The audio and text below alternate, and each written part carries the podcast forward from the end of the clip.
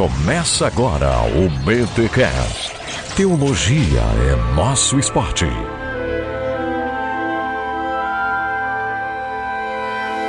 Muito bem, muito bem, muito bem. Começa mais um BT Cash, de número 307. Eu sou Rodrigo Bibo e muitas vezes estou como salmista. Não retire de mim o teu espírito, ó Deus. É, bem crente mesmo. Essa foi bonita, hein? Ficou, ficou bonito. E eu sou Alexandre Melhoranza e os Salmos reflete o dia a dia da nossa espiritualidade com altos e baixos. Isso também faz parte da relação com Deus. E esse foi mais um BT Cash.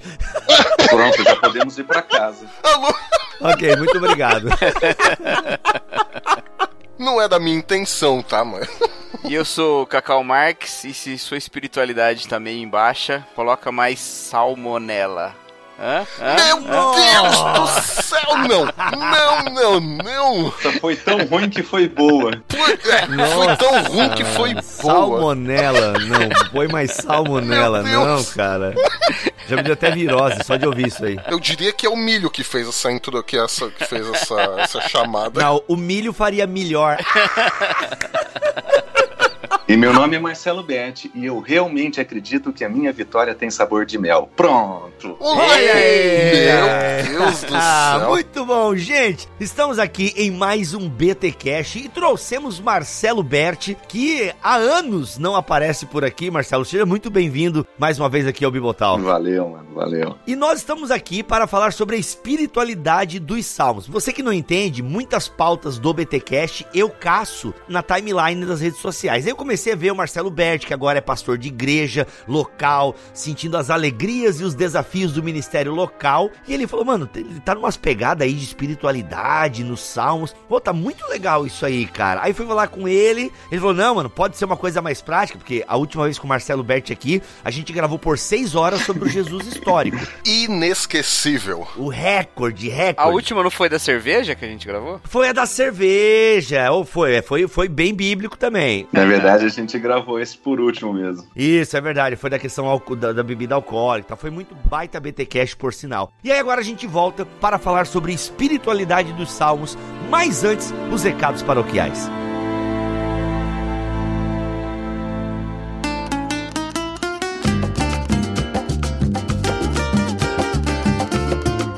E nos recados paroquiais dessa semana, crente benigno, rapidão, olha só, tá chegando, tá chegando dois grandes eventos do BTD em novembro, tá? Fica ligado aí que o primeiro deles é o BTD Montemor, dia 2 de novembro. O tema vai ser Doutrina e Devoção. E olha só, olha só quem estará lá como preletor, ou melhor, quem estarão lá como preletores. Senhor Digníssimo Igor Miguel, que está aqui conosco, você conhece aí da série Igreja Centrada e outras participações dele também no BTcast. Também estará lá o Israel Mazakorati. Você que não lembra do Israel, não sabe quem é, ele esteve conosco aqui recentemente no BTcast 304 junto com o André Heinck. Foi sensacional a participação dele lá também. Também estará conosco o Ângelo Basso, nosso queridão Ângelo Basso. E claro, por último, não menos importante, o nosso digníssimo Rodrigo Bibo de Aquino. Sim, o bibão da massa que não pode faltar. Então, fica ligado aí, 2 de novembro, BTD Montemor, tá bom? E o nosso segundo grande evento, também em novembro, será o BTD São Paulo. Olha só, você que estava esperando um tempão para acontecer o BTD em São Paulo, e está aí, dia 30 de novembro. O tema será Teologia das Emoções. Só que este, gente, esse ainda nós não vamos divulgar os preletores, o Bibo vai estar lá também, não sei se vai estar palestrando ou não, mas a gente ainda tem que fechar algumas coisinhas aqui e tal, então em tempo estaremos divulgando quem fará as preleções e tudo mais, mas fica ligado, BTD em São Paulo, dia 30 de novembro. Então, repetindo, save the date, teremos dois BTDs em novembro, no dia 2 lá em Montemor e no dia 30 em São Paulo, tá bom, gente? Só que é o seguinte, pouquíssimas vagas, pouquíssimas vagas mesmo. Então, crente, fica ligado, porque as inscrições já estão abertas. E ó, se você marcar bobeira, vai perder o seu lugarzinho nesses dois grandes eventos, tá bom? Vai lá, o link para as inscrições está aqui na postagem desse BTcast. Não perca tempo, faça a sua inscrição que vai ser muito legal, beleza? Vamos agora aprender a salmodiar nesse BTcast sensacional.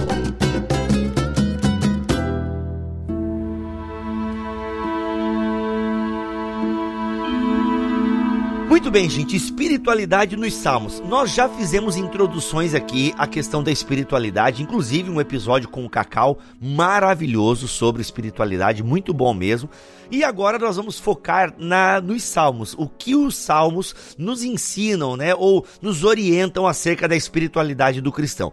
Entretanto, quero fazer aqui um disclaimer, não é a série Aliança, OK, gente? Nós ainda não passamos pelos Salmos na série Aliança, nós ainda faremos um episódio bem nos formatos da série Aliança. Se você não conhece a série Aliança, é um momento aqui no Bibotalk onde a gente pega um livro da Bíblia e faz uma introdução a esse livro, né? O período em que foi escrito, por que foi escrito, parte da teologia desse livro, a divisão, né? A revelação de Deus, né? O plano de Deus contido naquele livro e por aí vai. Agora não, neste episódio, nós, a partir de uma pauta que o Marcelo Berti fez, a gente vai pensar alguns conteúdos dos Salmos e como eles nos ajudam a ter uma espiritualidade mais saudável, ok? Então não é um episódio da série Aliança. E Bert, eu quero começar te perguntando como é que surgiu essa ideia de falar de uma espiritualidade a partir dos salmos? Por que escolheste os salmos para falar de espiritualidade com a sua igreja local? Bom, em primeiro lugar, acho que é importante eu localizar os ouvintes uh, onde eu estou no momento. No momento, eu estou na cidade de São Paulo, uh, sou pastor de uma igreja chamada Igreja Batista Fonte, na cidade de São Paulo, é uma igreja nova. Nós temos, nós vamos celebrar um ano ainda. Olha, e mais um batista entre nós, hein? Bibo é um sinal, hein? E chegando na cidade de São Paulo, uh, eu percebi que muito daquilo que acontecia na vida das pessoas estava diretamente ligado a uma correria desenfreada, a um,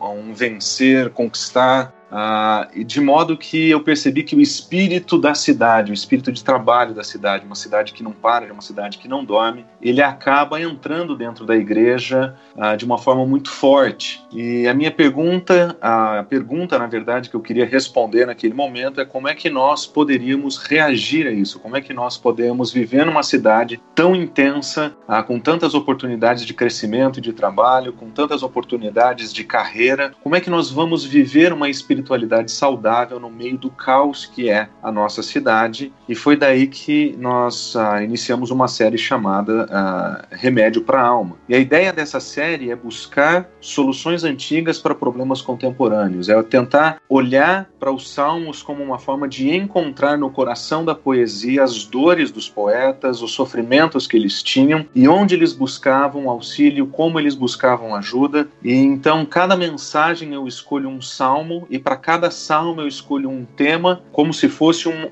um, remédio para nossa alma. Então, no, no, no episódio, na, na mensagem que eu falei sobre paz, eu apresentei que o princípio ativo da paz que o poeta oferece é shalom, que é muito mais do que somente uh, um, um, uma sensação de calmaria ou tranquilidade. Na verdade, tem a ver com, com uma paz que invade os relacionamentos, que tem a ver com uma prosperidade de acordo com Deus, que tem a ver com, com a falta de conflito, de guerra, e que essa paz que nós encontramos na poesia hebraica, ela tem muito a oferecer uh, para nós uh, numa vida corrida como nós estamos na cidade de São Paulo. Então, a ideia era essa, era tentar encontrar na poesia hebraica, especialmente em salmos, especialmente nas dores dos salmistas, remédios que nós podemos usar para a nossa alma nos nossos dias, para os nossos problemas. Sabe o que eu lembrei daquele livro que eu nunca li, mas eu sei que existe? É Mais Platão, Menos Prozac. Porque é, tu falaste em algum momento ali, Bert, é, soluções antigas para problemas atuais, alguma coisa. Tu falou uma frase mais ou menos parecida com isso. Isso, isso, isso. Soluções antigas para problemas contemporâneos. Então, porque isso é muito. É, é engraçado a gente pensar nisso, né? Soluções antigas para problemas contemporâneos. Porque parece que, apesar de nós estarmos né, com as demandas da modernidade ou pós-modernidade, ou sei lá qual é o nome, ô Cacau, tu que é historiador do grupo aí, qual é o nome que a gente dá pro tempo que a gente vive agora? É, essa zona funciona. Hipermodernidade, alguns dizem. Hipermodernidade. Alguns dizem. Deus. É questionável também. Se fosse usar o tema mais atualizado, seria censurado aí por palavrão, então não vou usar. Então, enfim, mas é, a gente vive num tempo que a gente não sabe mais nem né, hipermodernidade, modernidade líquida, enfim. A gente vive nesse tempo tão é, com as suas demandas, mas parece que o ser humano continua o mesmo, com os mesmos dilemas, né? É claro que agora talvez a gente tenha em maior escala algumas coisas, mas é incrível como a gente continua com os mesmos dilemas do poeta, né, do salmista, ah, enfim, ah, o, por exemplo, o Salmo de Asaf é, é muito atual, né, ah, diga-se de passagem. Mas eu falei brincando da gente não saber e tal. Mas a. Eu li um livro essa semana, cara. Que é aquele. Eu tô só pensando nesse livro, só falando desse livro. O Nakasi que me indicou, que é aquele A Sociedade do Cansaço. E fala um pouco sobre isso que o, que o Bert identificou em São Paulo aí, né? Eu já tô cansado de ouvir esse livro, cara. Já tá cansado, né? De tanto que eu falo dele. Mas que isso que o Bert identificou em São Paulo, né? O, o autor lá, o Byung-Chul Han, que é um, é um filósofo coreano, mas que tem a carreira dele toda na Alemanha. Ele fala sobre essa, essa nossa era do desempenho que a gente tá, né? Que você tem que, tem que alcançar, tem que fazer, tem que se superar, tem que, sabe? Eu acho que... Performance. É, a, é isso, exatamente. Ele fala bastante performance. E lendo o livro, eu pensei muito no livro de Eclesiastes, mas agora a gente conversando aqui, acho que os Salmos também tem bastante essa atualidade pra gente também.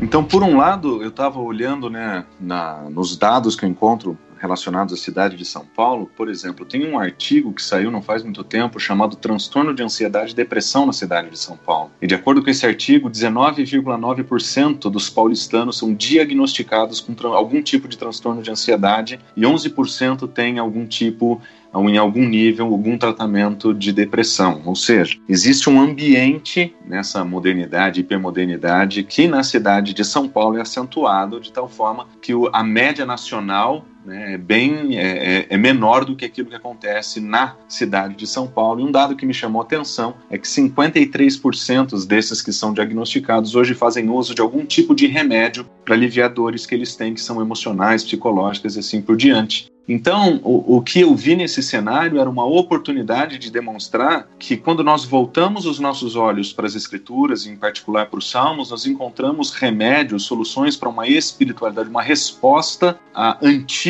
por assim dizer, muito antes da invenção dos remédios, muito antes dos diagnósticos. A, nós vemos um povo que também sofria, que também passava por sofrimento, que também passava por problema, que também tinha um estresse, talvez de outra natureza, mas que eles tinham uma resposta para esse tipo de situação. E sem querer criar qualquer concorrência com aquilo que acontece ah, na, na, na, área da psicologia, psiquiatria, de nenhuma maneira desse forma, mas uma forma de, de tentar informar a espiritualidade cristã a partir do livro de Salmos, considerando aquilo que se encontra ah, no coração da poesia, onde está a dor do poeta e como ele encontra a solução para isso. E a resposta, na maioria dos salmos, é a resposta ela se encontra em um voltar os olhos a Deus, um se voltar a Deus. Então a ideia nasceu daí, acho que é daí que vem o ímpeto de chamar, inclusive, essa série de remédio para a alma. Mesmo porque, Bert, o que eu também vejo que grande parte, não diria tudo, é claro, né?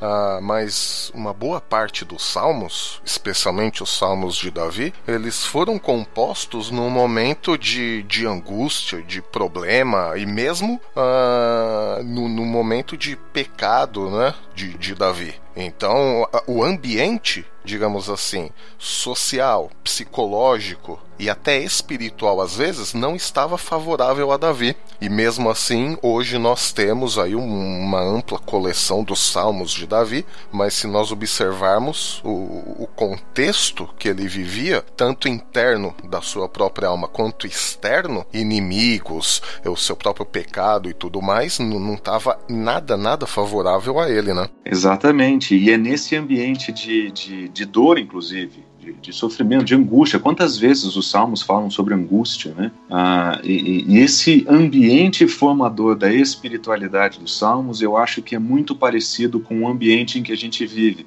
Mas o nosso contexto, ao invés desse ambiente formar a nossa espiritualidade, a sensação que eu tenho, e essa é a segunda razão pela qual eu entrei numa série sobre espiritualidade nos salmos, é que eu vejo que a espiritualidade evangélica ela tem se esvaziado de um conteúdo e a tentativa, acho que pior dessa, dessa espiritualidade, que nós vemos refletidos em especial ah, no, no modo como as músicas têm sido compostas, no modo como os ambientes de culto, os eventos de, entre aspas, adoração têm sido feitos, que é uma espiritualidade mais parecida com uma espiritualidade de fuga. Então eu estou no meio dos meus sofrimentos, mas existe um triunfo, um negócio muito maior, uma, uma, um desejo triunfalista que é irreal com a experiência da pessoa. E a sensação que ela tem é que, de fato, a, a vida espiritual dela, o ambiente do culto serve para oferecer para ela a, a força para que ela tenha vitória, para que ela ganhe alguma coisa, para que ela se, de fato tenha uma vitória com sabor de mel na própria vida, né?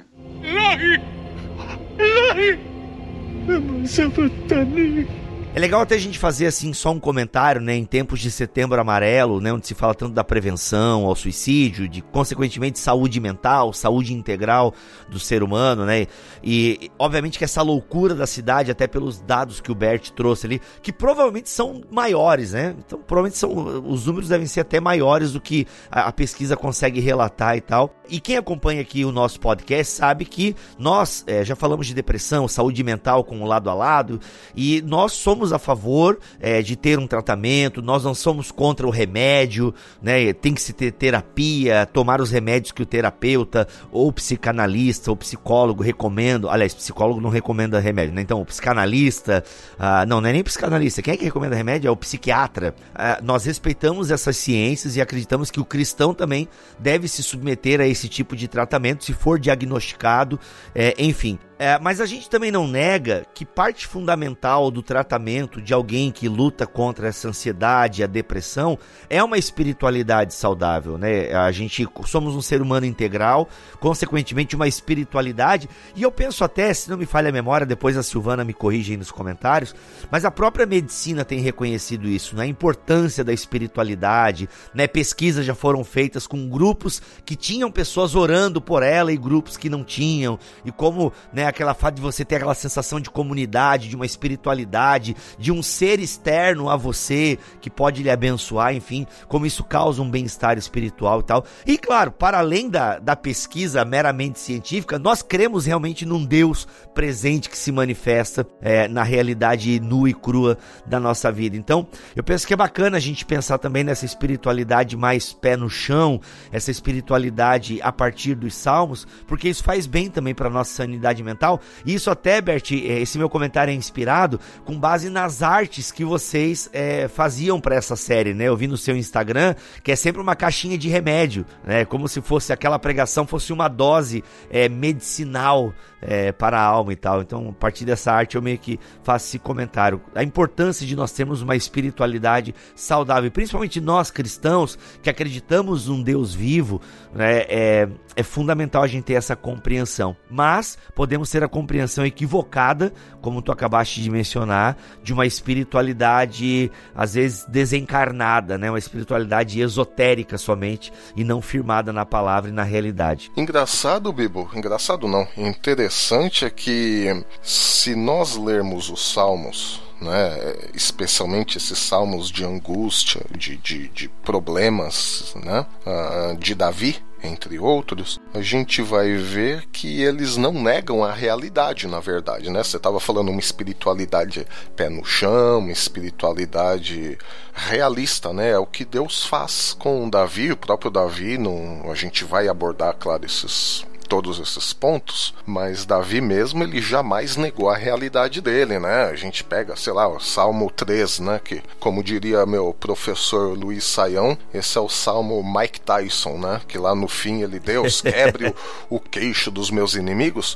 Uh, só que antes Uh, Davi ele está tão consciente da realidade dele que ele diz: Deus, os meus inimigos são é, numerosos, eles estão é, me cercando, eles dizem que não tem nenhuma salvação para mim em ti, mas você, Deus, é o meu é o meu escudo que me protege. Então você vê, ele não nega a realidade atual dele. Eu diria que esse é um dos pontos aí que a gente vai desenvolver com o Bert, mas é uma espiritualidade realista. Lahi naman sa mata niya. É, eu acho que existe um outro elemento que é importante lembrar, é que a, a espiritualidade evangélica dos nossos dias, ela está sendo muito esvaziada de significado, na minha opinião, pelo menos. A sensação que eu tenho é que muito daquilo que a gente vê na espiritualidade evangélica, tal como refletida na celebração comunitária em particular, é que ela, ela, ela tem sido vista como uma, uma relação comercial. A vida cristã é definida em termos profissionais, em termos de prosperidade, a, a, espiritualidade ou aquilo que se faz para Deus é feito como uma moeda de troca por favores, e, e, a razão pela qual nós vemos uma espiritualidade tão pobre nesse sentido é porque falta um pouco de substância teológica, de conhecimento das Escrituras informando essa espiritualidade, o, o, o que faz com que a, a, essa, é, essa falta de teologia seja expressa nas músicas que a gente escuta, uh, seja expressa no modo como nós nos reunimos publicamente, assim por diante. Ah, já mencionei, mas acho que não custa reforçar, é que essa falta, talvez, de teologia também produza um tipo de espiritualidade que seja triunfante e real, que nega as próprias dores, os próprios sofrimentos, ou que transforma isso em um ponto de partida para uma grande vitória triunfal de que tudo vai dar certo a, a, na vida e, e, a gente vê a, é, isso sendo expresso não somente nas músicas, mas também nas, no tipo de mensagem que tem sido oferecida por aí. E, e eles não só, e esse, esse tipo de, de, espiritualidade não somente nega a experiência do sofrimento, ela é irreal nesse sentido, ela também se esquece que os exemplos mais marcantes das escrituras, eles passam por sofrimentos, dores, buscas, até mesmo em momentos em que eles se sentem que Deus os teria abandonado, né? Onde você está? Pessoas estão procurando onde Deus está e, e é uma espiritualidade muito mais viva aquela que nós encontramos, em particular nos Salmos, de pessoas que, ao invés de esperarem todas as soluções de todas as coisas, o que eles querem mesmo é encontrar Deus ah, no meio do seu sofrimento. Um outro elemento que também me incomoda nessa espiritualidade evangélica contemporânea é que a relação desses elementos, sejam uh, teológicos, sejam essa expectativa de proximidade com Deus, existe também uma pobreza estética e artística que marca uh, as nossas poesias, que marca a nossa musicalidade, que marca inclusive as nossas mensagens, uh, de tal forma que, que para ser. Não estou encontrando outra palavra melhor do que vendável, mas não é exatamente isso que eu quero dizer. É de ser palatável para um maior número de pessoas, ela acaba sendo artisticamente simplificada ao ponto de começar a ficar até entorpecente. Ela, ela se torna absurdamente repetitiva uh, e perde com isso muito da sua estética. Eu acho que é, essa, essa relação da falta da teologia, de uma espiritualidade que seja real e profunda, ela acaba também sendo afetando a própria relação que nós temos com a arte. E, e por fim, eu diria, eles colocam, uh, coloca-se tudo isso nos nossos dias dentro de uma, de uma espiritualidade muito individual. É a minha vitória, é o meu futuro, eu vou andar sobre as águas, eu vou vencer as coisas, o mar vai se abrir na minha frente, porque é a minha vitória, uh, eu tenho uma arma secreta e ninguém pode me derrotar. E são, são, são expressões de uma espiritualidade de que aquilo que eu ofereço para Deus na minha relação comercial com ele tem que reverter em um benefício de vitória para mim, tem que reverter em alguma coisa que é positiva para mim. E o ambiente comunitário, o aspecto congregacional da espiritualidade tem sido esvaziada, de tal forma que nós estamos vendo o crescimento dos movimentos dos desigrejados, aqueles que assistem culto pela internet e acham que são igreja. Esse tipo de espiritualidade que está esvaziada de convívio, comunidade, de uns aos outros, de mutualidade. Então, esse elemento dessa espiritualidade evangélica, que, que é muito comercial por falta de teologia, que é muito triunfalista por falta de realidade, que é artisticamente pobre porque falta a, com um pouquinho de percepção da beleza da divindade, e, e esse individualismo que acaba por sacrificar a comunidade, acho que são os elementos mais trágicos da espiritualidade contemporânea dos nossos dias. Ilahi! Ilahi! Ô Bert, deixa eu fazer uma pergunta bem honesta mesmo. Assim, é, eu concordo com tudo que você falou. Assina embaixo, tem meu nome ali. Rodrigo Bibo, signatário dessa fala do Bert. Mas, eu, cara, o mas é complicado, né? Mas. Eu concordo com tudo que você falou. Signatário, mas. Veja bem. Isso, é, é. Adendo número um. Assim, ó, eu concordo realmente. É, a gente muitas vezes perde a ideia do, do, do culto comunitário, né? Uhum. E muitas músicas muito eu, eu, eu, eu, eu.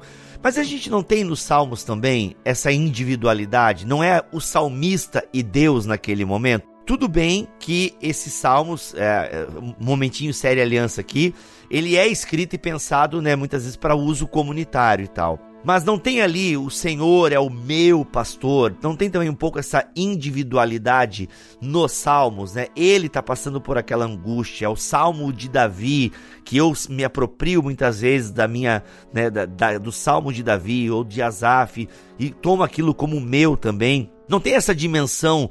É... Eu sei que a gente vive num tempo muito individualista e tal, o individualismo muito forte mas não tem uma individualidade aqui nos salmos também? Muito forte. Eu acho que nos Salmos existe espaço, tem salmos, né, dependendo de quem você lê, que classificam salmos de lamento em diferentes categorias. Uma delas é o, o, o, lamento individual. O indivíduo está sofrendo e ele tem ali um momento com o Senhor. Já diria Carlos Oswaldo Pinto. É, na verdade, ele pega do Klaus Westermann, na verdade, que Sim. é o, a grande referência aí dessa, dessa, classificação de salmos. E o, o que é bonito na, nesses salmos é que eles são extremamente honestos com o Senhor. Eles abrem o verbo com o Senhor. Onde o Senhor está? Até quando o Senhor vai ficar em silêncio? E eu acho que existe espaço para esse tipo de expressão uh, individual da espiritualidade. Mas o que me chama a atenção nesses ambientes é que existe um claro desejo de retorno de Deus, de resposta de Deus.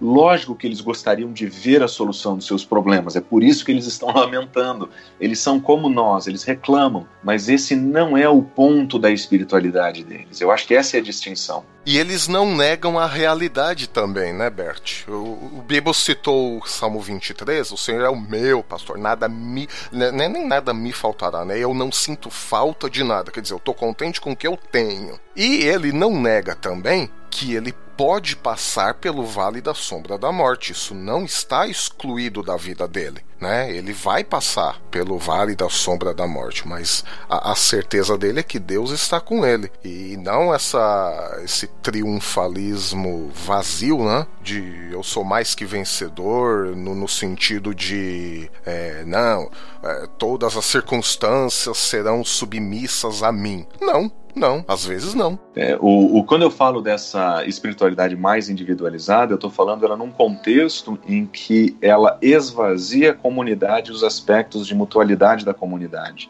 Ah, não no sentido de que não exista lugar para o indivíduo com a sua experiência com o Senhor. É, o, eu acho que dos 150 salmos, né, que nós temos ali como uma expressão ah, de espiritualidade cultica, congregacional, existe lugar para o indivíduo e o seu sentimento com Deus, e mesmo a sua celebração com Deus. Mas ele está em um ambiente de comunidade, ele está num ambiente comunitário, e a força comunitária dos Salmos também é muito forte. Eu acho que a minha, a minha percepção, Biba, é mais no fato de que nós estamos suprimindo os elementos comunitários para favorecer os individuais. E eu acho que esse é o perigo. Eu, eu acho também que, que existe uma diferença nos nossos, na nossa espiritualidade individual agora e aquela dos salmos, porque existe na relação do salmista com Deus um sentimento de profunda alteridade nos salmos, né? Deus é Deus e eu sou eu. Então eu posso estar indignado, eu derramo meu coração diante de Deus, eu peço pela minha vitória, tudo bem, mas Deus continua sendo Deus, eu continuo sendo eu, eu confio nele, é bem-aventurado quem põe sua esperança nele e tal. E hoje parece que é o contrário. Deus é uma extensão da minha individualidade, né? Ele é um adendo dos meus desejos, né? Então essa alteridade no salmo, ele obriga e, e inclusive essa autoridade e humildade, né? Ele obriga o salmista a se colocar numa história que não é dele, numa história que é de Deus, né? Então mesmo no, no profundo da sua individualidade, ele tá numa história coletiva de Deus a sua aliança com o povo, né? Então, é, isso estende. É que, via de regra, o salmista acaba a reclamação dele de joelhos diante da glória de Deus. Exato. É nesse contexto que a gente pode entender os salmos que a gente chama de imprecatório. Então, voltando ali no Salmo 3, tudo bem. Davi é extremamente realista. Sim, estou cercado de inimigos. Sim, eles dizem que não tem salvação para mim em ti, Senhor, mas eu sei que tu és o meu escudo, meu protetor. E aí ele termina lá na lá Mike Tyson, né? Senhor, quebre o queixo dos meus inimigos. Mas é uma é, é um pedido de Davi para Deus, ou seja, ele coloca coloca esse sentimento, ele não nega esse sentimento, veja só, ah, de, de, de querer que os seus inimigos sejam destruídos, sejam colocados longe dele, mas ele coloca esse sentimento dele em Deus. Tipo, não é ele Deus me dê forças para que eu destrua meus inimigos. Mas, Senhor, se ocupa você mesmo, Senhor, dos meus inimigos. Né? Ele entrega isso para Deus. E eu acho que talvez uma distinção que é importante fazer é, é, distinguir entre os elementos de uma espiritualidade individual que nós encontramos no Salmo, de um indivíduo, e da expressão individualista que nós encontramos nos nossos dias. Uhum. E a distinção da, entre a primeira e a segunda é que na segunda, como eu poderia dizer, ele inibe, coíbe os aspectos coletivos da espiritualidade no individualismo. Desconsidera a comunidade muitas vezes, né? Exatamente, que é diferente do, do lamento do indivíduo, até mesmo a celebração do indivíduo encontrada nos Salmos, que tem um papel dentro da comunidade, ou faz parte da comunidade.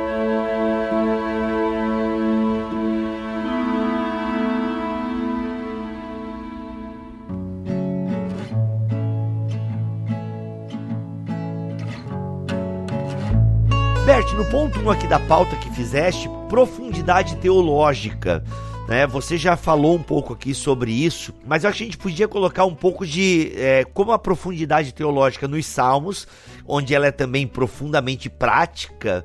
Aliás, é, teologia e prática na Bíblia é uma coisa só, né? Pelo que eu tenho entendido aí. O conhecimento que a gente tem acerca de Deus e acerca da sua revelação, se não nos levar a uma prática daquilo quem ele é, o que ele fez em nós, tá errado alguma coisa, né? Alguma coisa no processo falhou ali. Seria legal a gente falar um pouquinho então dessa profundidade teológica que temos nos Salmos e tal. E o primeiro ponto que se elenca aqui é a ideia da soberania de Yahvé. Interessante, vamos falar sobre soberania sem discutir arminianismo e calvinismo. É muito bíblico isso.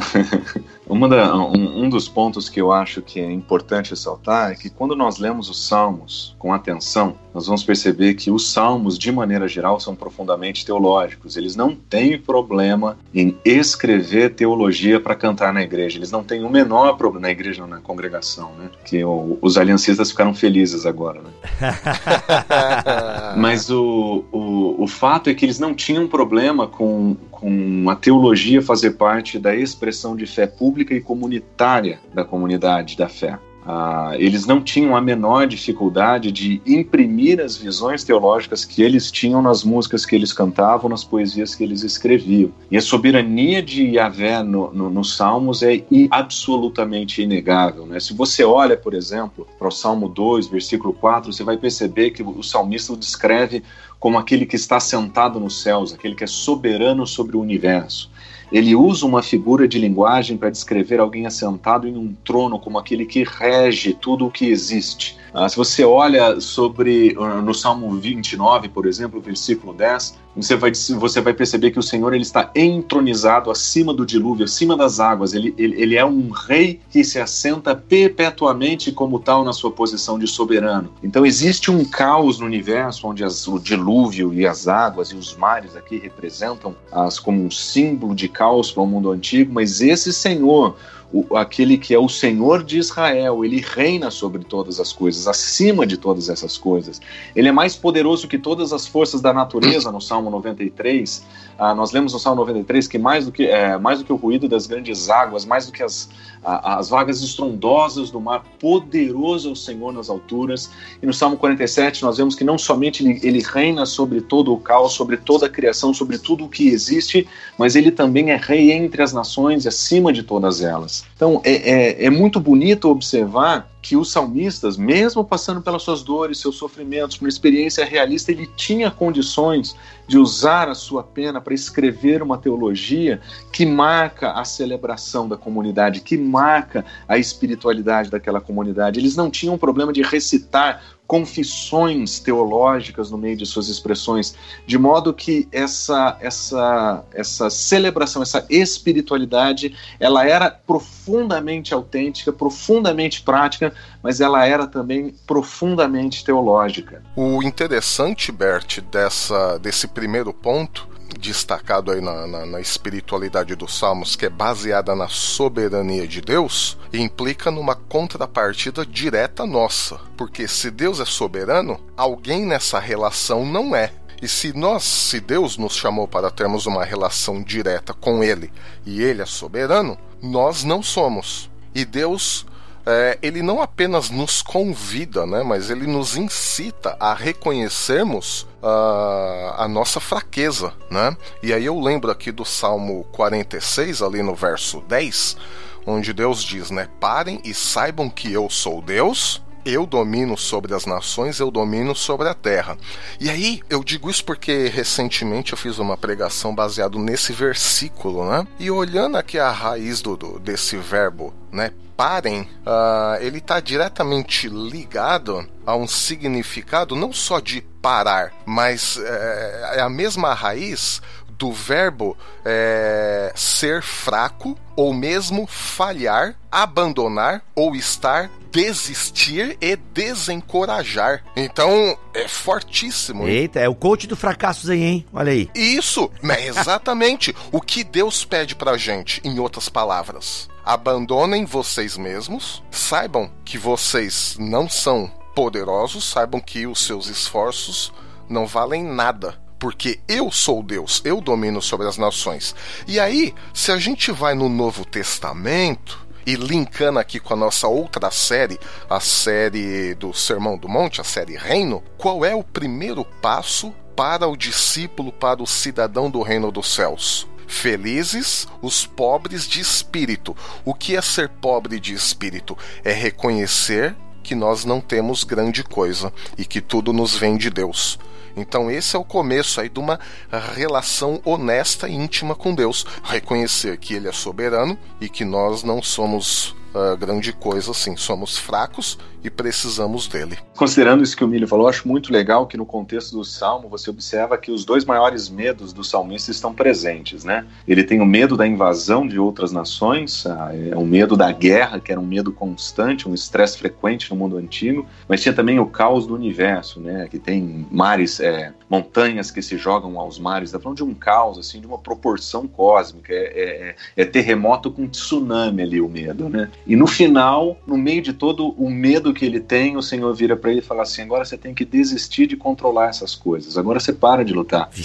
Você não controla o universo, aquilo que está fora do teu alcance, você não vai controlar. E você tem que saber que Deus, Senhor, sou eu. Eu sou o Senhor sobre essas coisas. Eu sou o Senhor que estou acima do caos desse mundo. Eu sou o Senhor que está acima dos caos, ah, seja o, o, caos cósmico, né, que aparece ali, mas pode ser também o caos ah, ah, das nações em volta de vocês. Mas eu acho que esse paralelo que a gente coloca deixa claro que a questão de ser profundamente teológico não significa que não seja profundamente prático. Então, o reconhecimento da soberania de Deus nos Salmos, ele coloca, como o Milho falou, a gente de joelho humilhado diante dele. Esse reconhecimento de incapacidade, essa, assim, essa sensação de que quem controla, quem comanda, quem ordena, quem cuida, quem protege é ele. Nós estamos aqui em reconhecimento dessas verdades, né?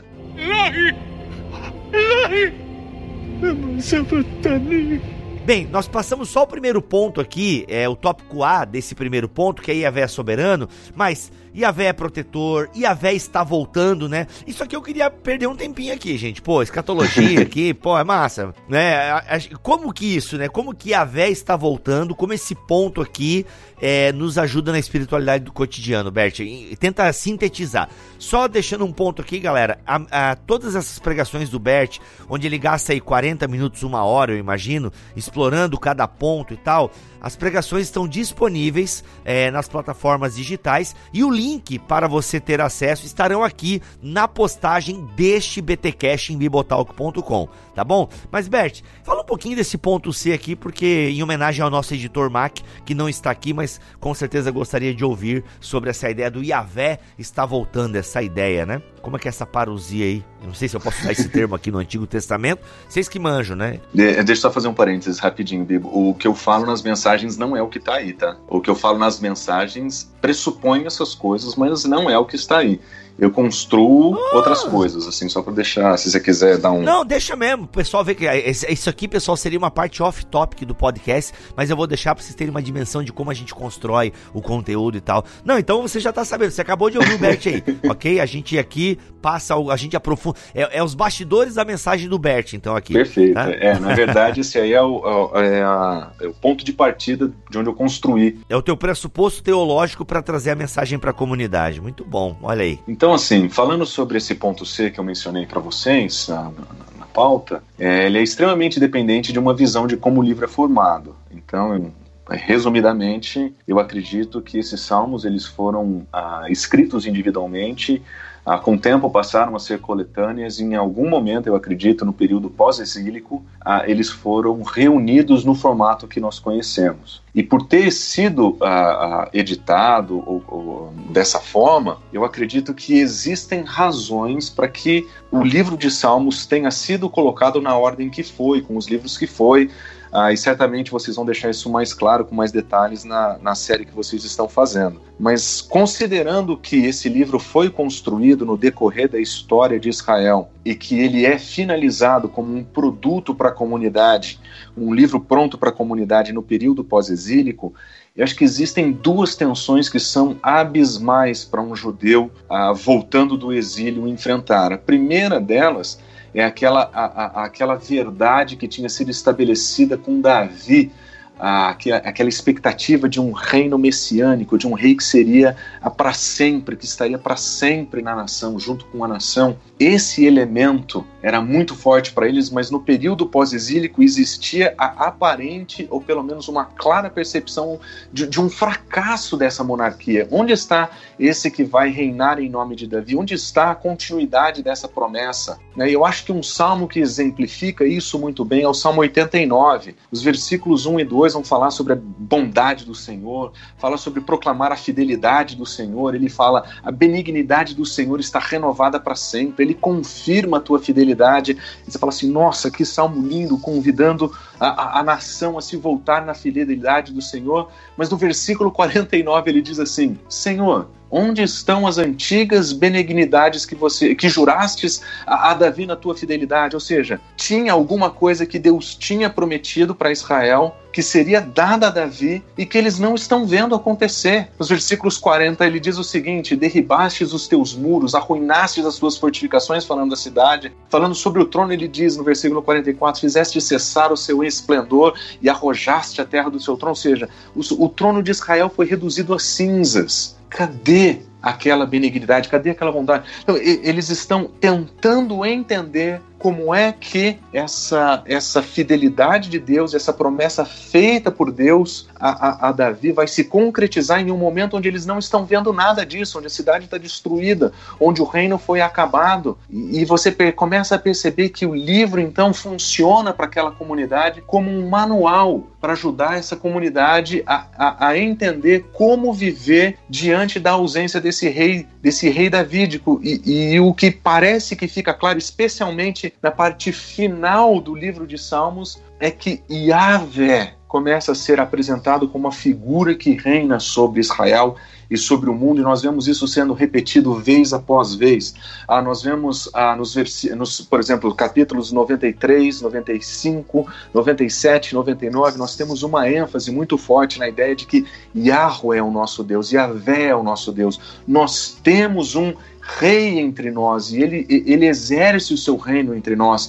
Ah, nos, nos Salmos 96, 97, 98, nós vemos a, a, criação como um todo se alegrando com o reinado de Yahweh sobre todas as coisas. E, e o Salmo 130, 132, a, a, transmitindo uma ideia de que existe uma esperança de que Yahweh, o nosso rei, ele vai trazer um. ele vai fazer o seu rei voltar. Existe uma forte expectativa de que aquele rei prometido finalmente vai voltar para Israel. Nós vamos ter aquele que, no período um pouquinho posterior, vai ser chamado de Messias, vai ser o rei ungido para uma função em Israel. Então, os salmos eles terminam com essa forte expectativa de nós passamos pelo exílio, nós estamos na nossa terra, nós não estamos vendo o nosso rei, mas existe uma forte expectativa de que o, o Messias, o rei de Israel, vai ser entronizado aqui. Essa expectativa é forte, é palpável por todo o salmo. É nesse sentido que Yahweh está voltando. Ele é o rei e ele vai cumprir suas promessas. E nesse, nesse sentido, os salmos Por isso que essa parte final dos Salmos incita um povo a, a, a obediência, embora tudo esteja destruído, embora tudo esteja ali né, naquele pós-exílio, né? Uh, nem tudo está como eles imaginaram, né? Mas os salmos incitam o povo à obediência na aliança e também eles confirmam, né, que a benignidade, a bondade de Deus dura para sempre, né? Salmo 105, por exemplo. E, e, essa questão da obediência à lei, né, a instrução de Deus, né, o código de Deus para o relacionamento do povo com ele, é de novo destacado. E aí eu diria até mais que essa questão do, do reinado de Deus sobre as nações, sobre a terra, sobre o universo, vai além daquilo que a gente vê e aí eu me lembro até do apóstolo Paulo, né, em 2 Coríntios, né, em outras cartas também, quando ele diz que o, a nossa fé vai além daquilo que nós vemos, porque o que nós vemos um dia vai desaparecer. Não dá para fazer, não dá para ter confiança nas coisas que a gente vê hoje. A saúde um dia desaparece. Um bom emprego um dia a gente ou a gente não vai mais ter, ou a gente vai se aposentar. Então, um bom emprego a gente não vai ter para sempre. Um bom carro quebra. Uma boa casa pode até desvalorizar, pode ser destruída. Dinheiro um dia a gente tem, outro dia não tem. Né? Então, não dá para ter confiança nas coisas que nós vemos, mas dá para ter confiança na lei do Senhor, dá para ter confiança na bondade de Deus, porque ele continua reinando sobre o universo, sobre as nações, independente daquilo que nós vemos à nossa volta. Fantástico. E eu acho que tem mais um ponto que eu acho que eu acrescentaria nisso tudo, é que, historicamente falando, não é à toa que os apóstolos no Novo Testamento, quando proclamaram a Cristo, eles usaram tanto o livro de Salmos. Exato. Porque aquela expectativa de um Messias, de um rei estar voltando, era exatamente a expectativa que eles anunciavam, especialmente em Israel. E ele voltou. Ele voltou e vocês crucificaram. E você pode observar que as primeiras pregações, mesmo a primeira pregação em Atos, Pedro usa muito os salmos como referência. E eles olham para Cristo Jesus como a concretização desse retorno. E, e é muito bonito como os salmos começam a formatar a espiritualidade até o ponto de que aquele que é cheio, que está sendo enchido pelo Espírito, em Efésios capítulo 5, ele manifesta isso de uma forma a falar entre, entre os cristãos na comunidade da fé com salmos. É, os salmos faziam parte da reflexão e da espiritualidade da igreja. Acho que em grande parte por causa dessa expectativa que é muito forte nos salmos. É, esse rei prometido, ele vai voltar para nós. Ilahi! Ilahi! Bert, profundamente emocional, né? Essa ideia que a gente falando aqui de teologia, parece que as nossas emoções ficam de lado. Ah, esse pessoal, esse teólogo, é tudo racional, é tudo não sei o que, nos grego, no hebraico. Não, eu sou emoção. Aqui é epiderme, irmão. Aqui é na pele, aqui é na emoção. Mas não, é, tem essa. A, a, emoção faz Aqui parte. Aqui é na epiderme. Aqui é na epiderme, irmão. Tipo assim, não, existe uma profundidade emocional também que não pode ser descartada nos salmos. É, eu acho que esse é um contraponto muito importante, porque às vezes a gente vive aquela dimensão, né, aquele dualismo ou é teológico, profundo e racional, ou então não presta, é emocional e não é bom como se existisse uma superioridade do intelecto, as emoções nessa hora. E o que eu tenho a impressão é que os salmos eles mostram que a teologia e as emoções elas podem andar de mão dadas e andam muito bem. Né? Se você faz um, um, passeio pelos salmos, especialmente pelos primeiros salmos, por exemplo, o Salmo 3, você percebe um, um, um desespero no poeta, ele está desesperado na sua situação de sofrimento. No Salmo 4 existe uma angústia forte nele. No 5 ele está passando por sofrimento, no 6 tem uma agonia, 7 ele está sendo perseguido, no 10 ele, tá, ele sente que Deus se faz ausente da sua vida, no 12 ele se sente sozinho, no 13 ele está abandonado. Ou seja, tem uma crescente de sofrimento nesse, nesses salmos, uh, no qual ele se permite tratar, como o Milho já falou, de uma maneira muito realista com a sua própria situação. Sim, existe um movimento no próprio salmo de passar pelas emoções, de ter o seu momento até de reclamar com Deus, que acaba num, numa humilhação diante da soberania divina, mas esse expressar das dores, essas expressões emocionais, elas fazem parte ah, da, da, da, experiência do poeta, da experiência dos salmos, e é muito interessante que quando você faz um, um traçado ah, das emoções descritas nos Salmos, você percebe que eles começam com um tom, a partir do, do 3, com um tom de dor, com um tom de sofrimento, mas quando você vai para o final do livro, você percebe que esse lamento ele é transformado em celebração e que acho que confirma mais uma vez essa ideia desse retorno do Senhor, de, de, de, uma dor, de um sofrimento que se transforma em exaltação, adoração. Por exemplo, no Salmo 45, nós somos chamados a exaltar o Senhor. 46, nós somos convidados a celebrar o Senhor. 47, 48, 49, a ideia de celebrem ao Senhor, se, é, é, louvem ao Senhor, agradeçam ao Senhor, é muito forte. E o Salmo 150, o último, ele convida a comunidade à adoração 13 vezes e termina dizendo: todo ser que respira louve ao Senhor. Ou seja, existe um movimento do sofrimento para a adoração que faz parte da macroestrutura do livro, que, que mostra quão importantes são os elementos emocionais, não somente da dor, do sofrimento, da, mas, mas também da alegria, do júbilo, da celebração a, a, a, que faz parte dessa adoração. Eu fico imaginando, Bert, hoje, com toda essa teologia da vitória e tudo mais, né? No Salmo 88, né? Exatamente, que não tem fim, não tem fim o sofrimento. Não tem, não tem ele. Mas eu, Senhor, a te clamo por socorro, já de manhã minha oração chega em tua presença. Que ele não nega, né? Que ele está na presença de Deus. Aí ele continua aqui no 14, indo pro finalzinho, né? Mas, Senhor, por que rejeitas e escondes de mim o teu rosto? Ó, desde moço tenho sofrido e ando perto da morte. Os teus terrores levaram-me ao desespero. Sobre mim se abateu a tua ira, os pavores que me causas me destruíram. Cercam-me o dia todo como uma inundação e envolvem-me por completo. Tiraste de mim os meus amigos e os meus companheiros. E as trevas são a minha única companhia.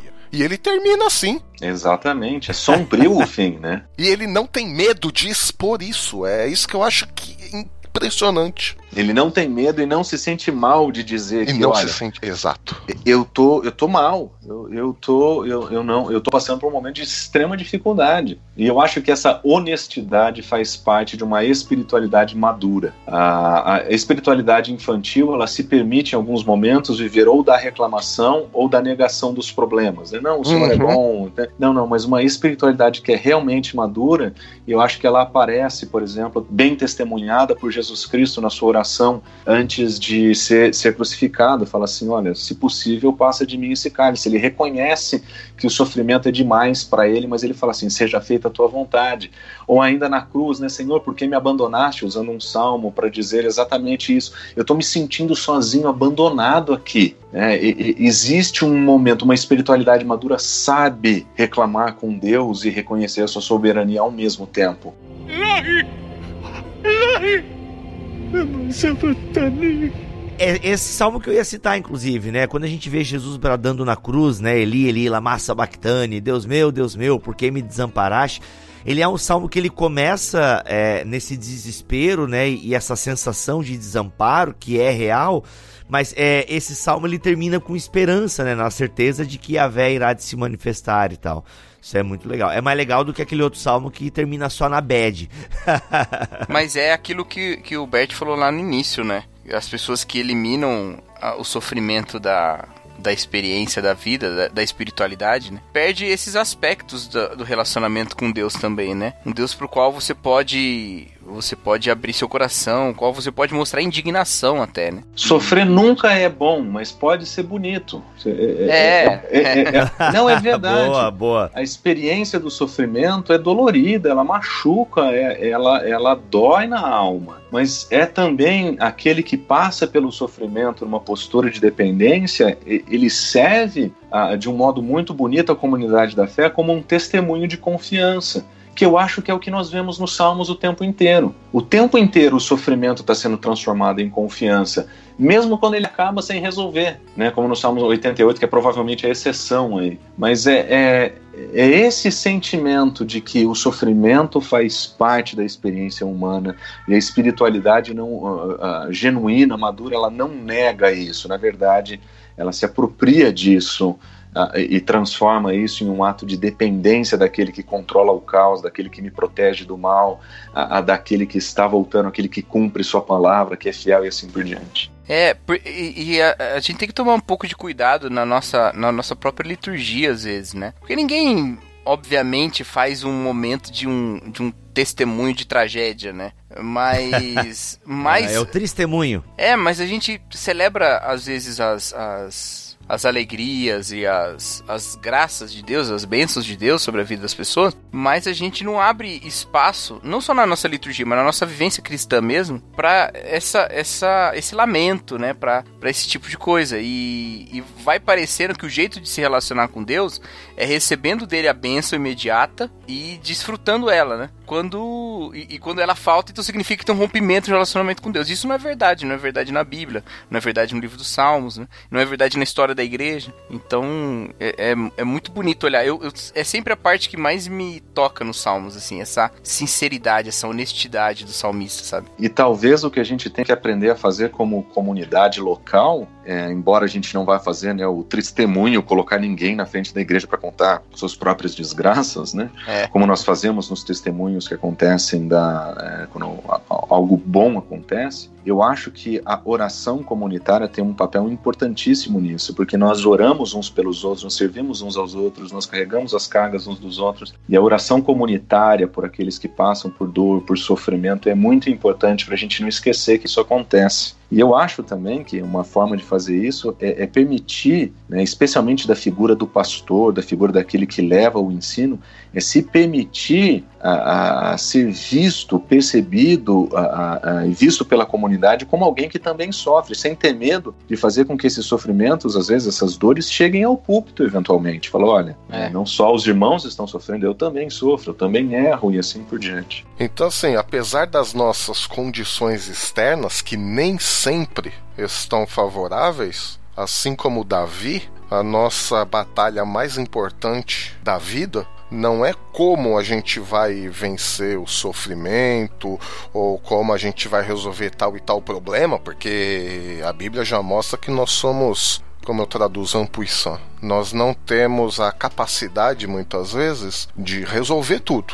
E aí eu diria que a batalha mais importante da nossa vida no momento de sofrimento é a nossa com Deus. Né? Como é que nós vamos permitir que Deus nos transforme, que Deus mude às vezes não a realidade, mas a forma como nós vamos encarar essa realidade, né? Como Deus vai trabalhar no nosso caráter, né? Às vezes a gente tem que aceitar uma determinada situação que a gente antes não seria capaz, ou a gente tem que lidar com tal e tal pessoa.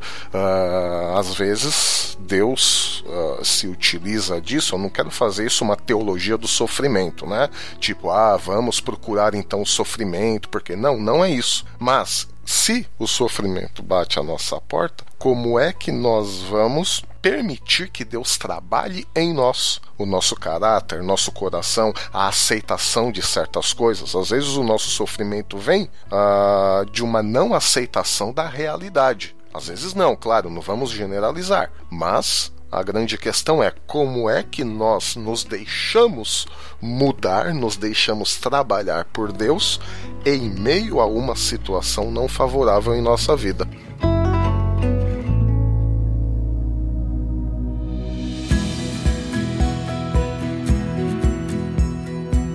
Gente, é isso. Passamos dois pontos dos cinco que a gente tinha na pauta. Mas calma, calma que a gente vai voltar. E a gente assim não. Ah, vamos passar os pontos só por passar. Não, a gente quer passar ponto por ponto, vai degustando, vai aprendendo. Cada um vai fazendo a sua colocação. Mas precisamos parar a gravação agora. Mas Bert se comprometeu já aqui a voltar para falar é, de, dos pontos faltantes pontos faltantes, existe essa frase? Não. Enfim, se não existe, falei agora, tamo junto. Se não existe até aqui, agora existe. E agora. tá certo, obrigado, Bert. A gente não dá liberdade, os caras fazem isso, né? Mas tudo bem, vamos lá. Bert, obrigado mesmo pelo teu tempo aqui, cara, com a gente do Bibotal. Foi um prazer. É nóis. Milho, bem-vindo. Cacau, como sempre, tamo junto. Valeu. Milho, ah, Bert, que ele é, o Bert é pastor local também, mas se não fosse, poderia dar a benção, porque aqui é sacerdócio real de todos os crentes. Despede-nos então, Bert, como, com uma benção. Não sei como é que você, você criou alguma, alguma fala especial para os finais do culto, lá onde vocês têm é, meditado sobre os salmos, mas tem esse momento aí para nos pedir com uma palavra. Menos o Salmo 88. Exato. Por favor, eu não quero acabar na bad, senão vou ter que ouvir Luan Santana. não, aí, nossa, aí é, aí é ruim. então, vamos lá, Senhor, que na nas nossas dores, nas nossas lutas e nos nossos sofrimentos. A gente encontre no Senhor a nossa rocha, a nossa fortaleza e a nossa proteção. Nós queremos reconhecer a tua soberania sobre a nossa vida e queremos aproveitar esse momento que nós estamos vivendo hoje, seja de dor, seja de celebração, seja de conflito, angústia, solidão, qualquer que seja uh, o sofrimento que esteja no nosso coração, ele seja tratado pela tua bondade e, e, que o controle seja dado às tuas mãos. Nós nos rendemos ao teu poder e nós nos submetemos à tua vontade. Esse é o desejo para as nossas vidas. Amém. Amém. Amém.